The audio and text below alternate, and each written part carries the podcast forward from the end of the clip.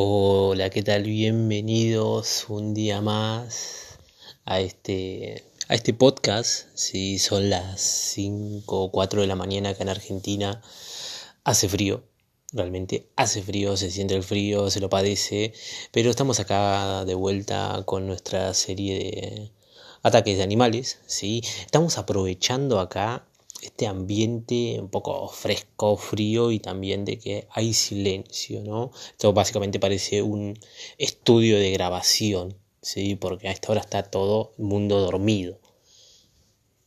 Bien, eh, entonces, ¿qué les podemos traer hoy a esta serie de episodios? Sí, hoy podemos traer un episodio más soft, ¿sí? Más tranquilo.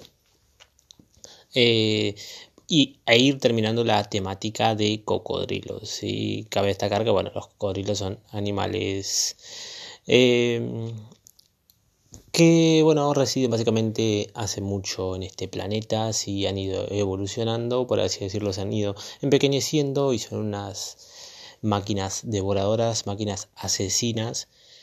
Eh, muy bien adaptadas para, eh, para la caza ¿no? y para triturar, para, para despedazar.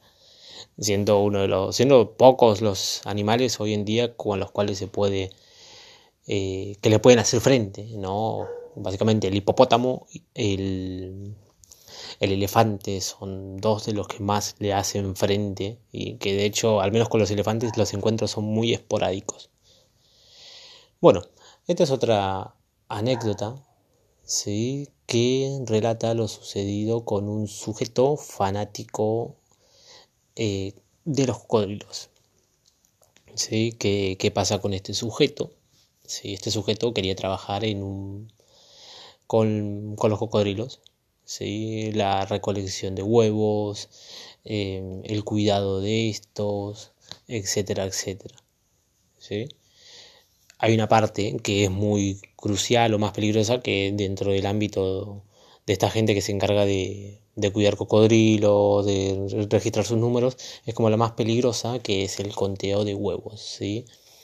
Que por lo que relata este sujeto, eh, lo que sucedía era que, eh, bueno, las primeras veces, o había como una mucha, mucha adrenalina, porque las madres cocodrilos suelen estar cerca, sí suelen rondar cerca.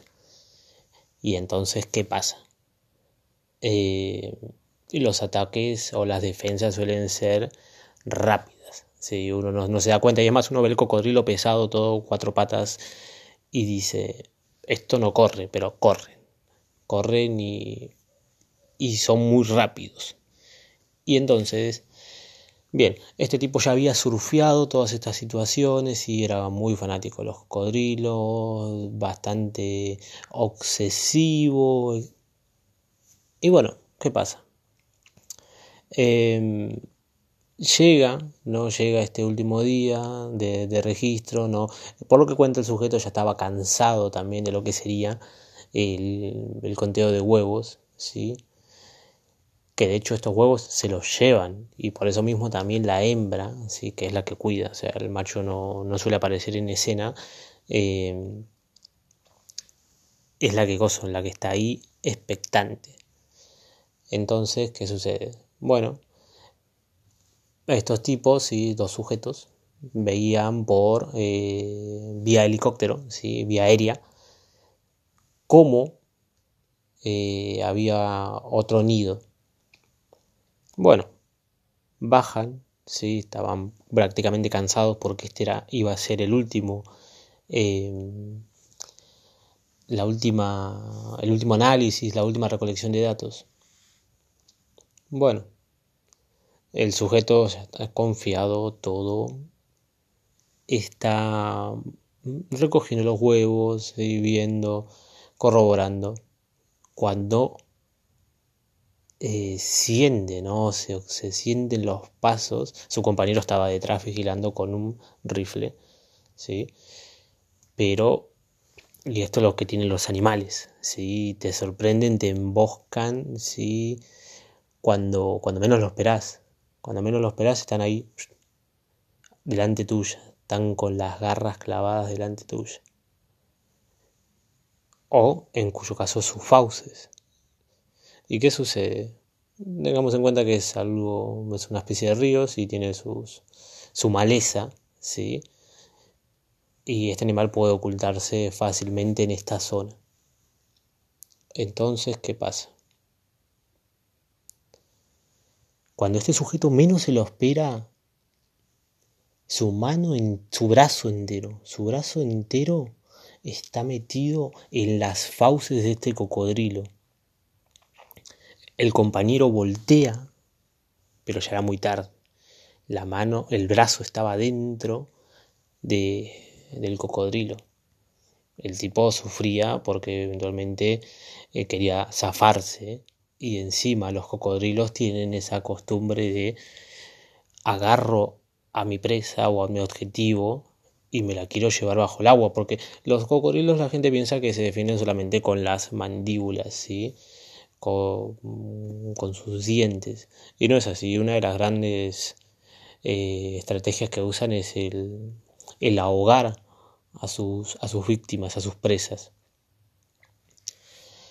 Es entonces así que, bueno, que su compañero también, para, en hipotético caso, no dañar el brazo o la mano de su compañero, se toma un tiempo, además del shock que sentía, pero al ver que su compañero estaba siendo arrastrado, Paul eh, no se lo piensa. Lo, lo deja de lado todo y empieza a disparar. El cocodrilo no muere, pero su compañero había quedado muy mal herido. Había quedado muy mal herido y el brazo había quedado destrozado. Había mucho miedo, también por el miedo también a las bacterias y demás que tienen los cocodrilos en sus dientes y las contagian a los humanos si no hay tratamiento. Eh, y además de que esta puede dejar secuelas. ¿Y qué pasa? Bueno, toman el, el helicóptero, ¿sí? Van el helicóptero, van al hospital ¿sí? más cercano, sí caen. La familia nunca había recibido una llamada, pero recibieron esa llamada que tanto temían y la recibieron en horarios que sabían que el hombre de la casa, no el esposo, el padre, estaba en, en el trabajo. Bueno, cuestión que, que llaman todo, intentan reponer su brazo, intentan detener la hemorragia y finalmente, para bien de todos, sale todo bien, ¿sí?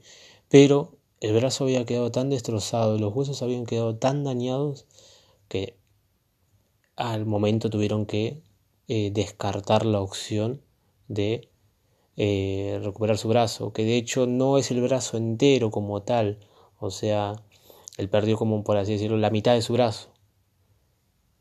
Eh, algo que bueno, que obviamente sigue siendo un trauma.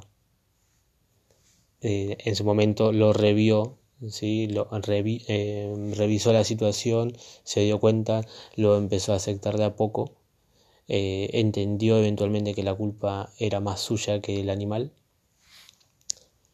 Y sin embargo, bueno, este tipo siguió trabajando con menos obsesión que antes, ¿sí?